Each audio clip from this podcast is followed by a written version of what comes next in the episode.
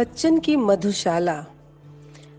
जी हाँ दोस्तों आज आप लोगों के लिए बच्चन की मधुशाला लेके आई हूँ। श्री हरिवंश राय बच्चन की मधुशाला से आप तो सभी साहित्य के प्रेमी थोड़ा बहुत तो ज़रूर ही परिचित होंगे।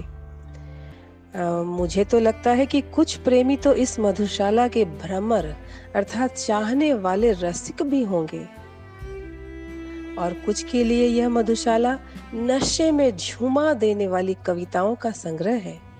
तो कोई इसका नाम मात्र सुनने से ही शुद्ध बुद्ध खोकर प्यालों साकी, मदिरा जाम और मदिरालय की दुनिया में पहुँच जाता है। बच्चन की मधुशाला नवयुवकों में सर्वाधिक लोकप्रिय है। परंतु बुज़ुर्गों को इसका वास्तविक मर्म समझ में आता है। क्योंकि बच्चन जी के प्याले की गहराई तक शायद नवयुवक ना पहुँच पाए, क्योंकि उनमें अभी गहरे पानी पैठ वाला धैर्य, वो पेशेंस नहीं होता है। लेकिन उनको गहराई से मतलब भी नहीं है, क्योंकि अभी तो उन पे ज़िंदगी का नशा सवार है और वो उसी नशे में सराबोर रहना चाहते हैं। और ये ठीक भी है। यहाँ एक बात स्पष्ट करना चाहूँगी कि यह मधुशाला कोई वस्तुवादी मधुशाला, अर्थात सच में कोई मदिरा की शॉप नहीं है, वाइन शॉप नहीं है, बल्कि यह एक रहस्यवादी मधुशाला है। बच्चन की इस मधुशाला के मधु का मतलब मदिरा का, शराब का, बहुत सारे मायनों में यहाँ पे आपको रिफ्लेक्शन मिलता है। और वही समझने की चीज़ है, उसी में तो रहस्य भरा पड़ा है। बच्चन जी ने इस कृति के माध्यम से पाठकों और श्रोताओं को ऐसी मदिरा दी है, जिसे पीकर भविष्य के भय भाग जाते हैं और भूतकाल के पास्ट के दारुण दुख दूर हो जाते हैं। जिस मदिरा को पीकर मान अपमानों का ध्यान ही नहीं रहता और गौरव का गर्व भी लुप्त हो जाता है। ये ऐसी मदिरा है जिसे चखकर मानव, श्रम, संकट, संताप, सब कुछ भूल जाता है। वैसे भी जीवन रूपी यह जो मदिरा हमें मिली है, ईश्वर से, ये हमें विवश होकर पीनी पड़ती है। उफ, कितनी कड़वी है ये मदिरा। और पता नहीं कितनों के हृदय को जलाते रहती है, जिंदगियों को जलाते रहती है। इसलिए हर दग्ध हर जले हुए हृदय को इस मधुशाला की मधुर और शीतल मदिरा की आवश्यकता है। बच्चन जी कहते हैं, उन्हीं के शब्दों में मैं आपको बता दूँ, ले, इसका पान कर और इस मद के उन्माद में अपने को, अपने दुख को, अपने दुखद समय को और अपने समय के कठिन चक्र को भूल जा। ले, इसे पी और इस मधु से अपना जीवन नवोल्लास, नूतन स्फूर्ति और नवल उमंगों से भर ले। यह मेरे हृदय की मदिरा है। मत समझ कि तू अकेला ही जल रहा है। मैं भी शीतल मधु की ही खोज में आया था। और अब यह मेरे हृदय की हालत, तेरे हृदय की ज्वाला को शांत करेगी। जो कल मधु का प्यासा था वह आज प्यास बुझाने वाला मधु हो गया है। इसलिए अनंत काल तक तू पीता जा। न मैं पिलाने से थकूं और ना तू पीने से।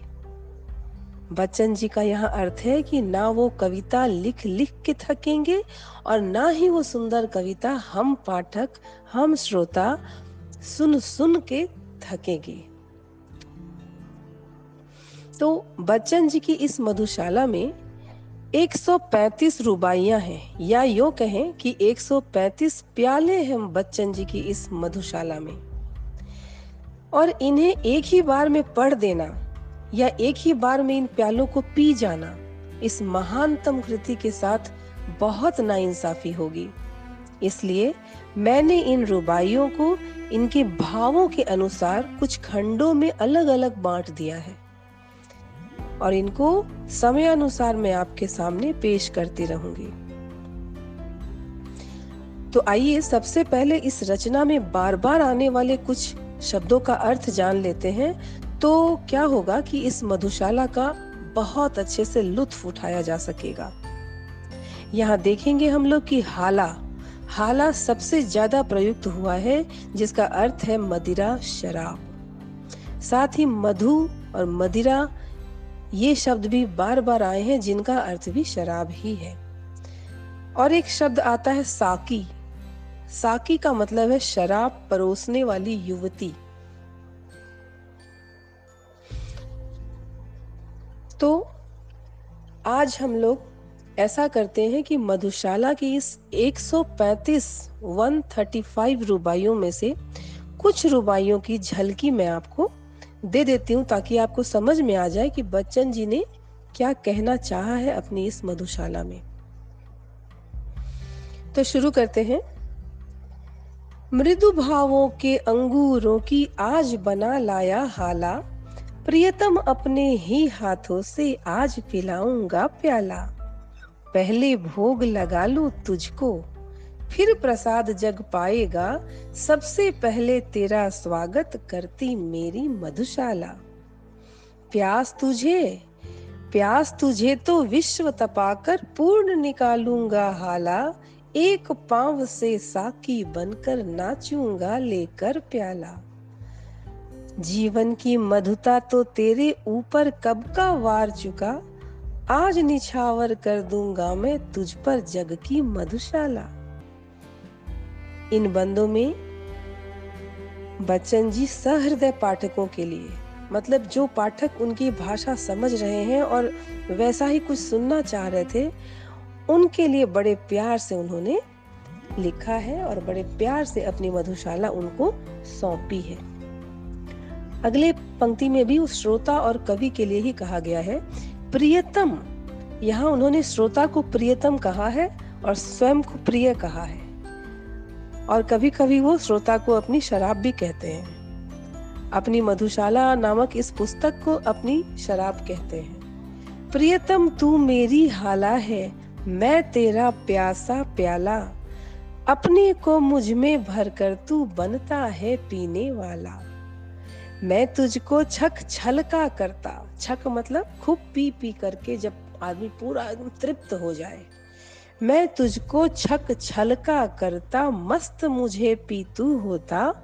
एक दूसरे की हम दोनों आज परस्पर मधुशाला।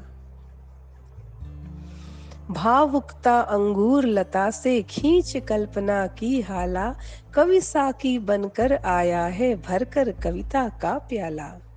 कभी न कण भर खाली होगा। लाख पिए, दो लाख पिए। पाठक गण है पीने वाले, पुस्तक मेरी मधुशाला। मधुर भावनाओं की सुमधुर नित्य बनाता हूँ हाला। भरता हूँ इस मधु से अपने अंतर का प्यासा प्याला। उठा कल्पना के हाथों से, उसे स्वयं पी जाता हूँ। अपने ही में हूँ मैं साकी पीने वाला मधुशाला। बड़े बड़े परिवार मिटे यो एक न हो रोने वाला। हो जाए सुनसान महल वे जहाँ थिरकती सुरबाला राज्य उलट जाए भूपो के भाग्य सुलक्ष्मी सो जाए। जमे रहेंगे पीने वाले, जगा करेगी मधुशाला। मतलब कवि कह रहे कि कुछ भी हो सकता है इस संसार में। सारे सत्ता पलट सकती है, सब कुछ समाप्त हो सकता है, परंतु परंतु मदिरालय का आँगन कभी भी खाली नहीं होगा। कहने का मतलब कि अगर सुनाने वाले में ज़ोर है तो सुनने वालों का जमघट कभी भी खत्म नहीं होगा। और देखिए, आज के दौर की रूपरेखा कितने अच्छे से खींची है। सब मिट जाए, सब मिट जाए, बना रहेगा सुंदर साकी यम काला। सूखे सबरस पर बने रहेंगे, किंतु हलाहल और हाला।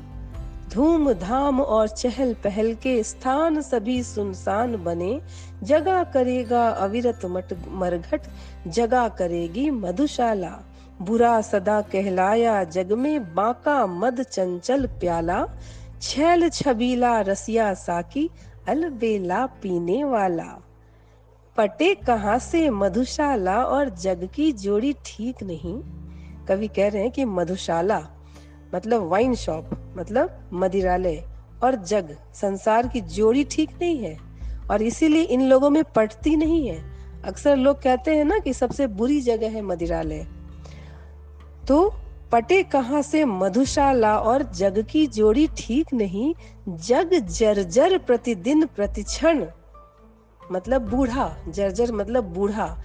ये जो जगत है, ये जो संसार है, जग जर्जर प्रतिदिन प्रतिक्षण। पर नित्य नवेली मधुशाला। बिना पिए जो मधुशाला को बुरा कहे, वह मतवाला। पी लेने पर तो उसके मुँह पर पड़ जाएगा ताला दास द्रोहियों दोनों में है जीत सुरा की, प्याले की। विश्व विजयिनी बनकर जग में आई मेरी मधुशाला। बिल्कुल सही बात है, क्योंकि आज इस मधुशाला को लिखे हुए आई थिंक 90 इयर्स हो गए हैं, क्योंकि ये 1933 और 34 के टाइम पे लिखी गई कविता है। और आज भी ये उतनी ही दिलों पे राज करती है, उतने ही अंदाज से मचलती है लोगों की ज़ुबान पर जितनी उस समय होती थी। तो विश्व विजयिनी बनकर जग में आई मेरी मधुशाला। तो मधुशाला के कुछ रुबाइयों की झलकियाँ आपने देखी और ये ये झलकियाँ मैंने सिर्फ़ आपसे परिचित कराने के लिए आज पढ़ दी हैं दोस्तों।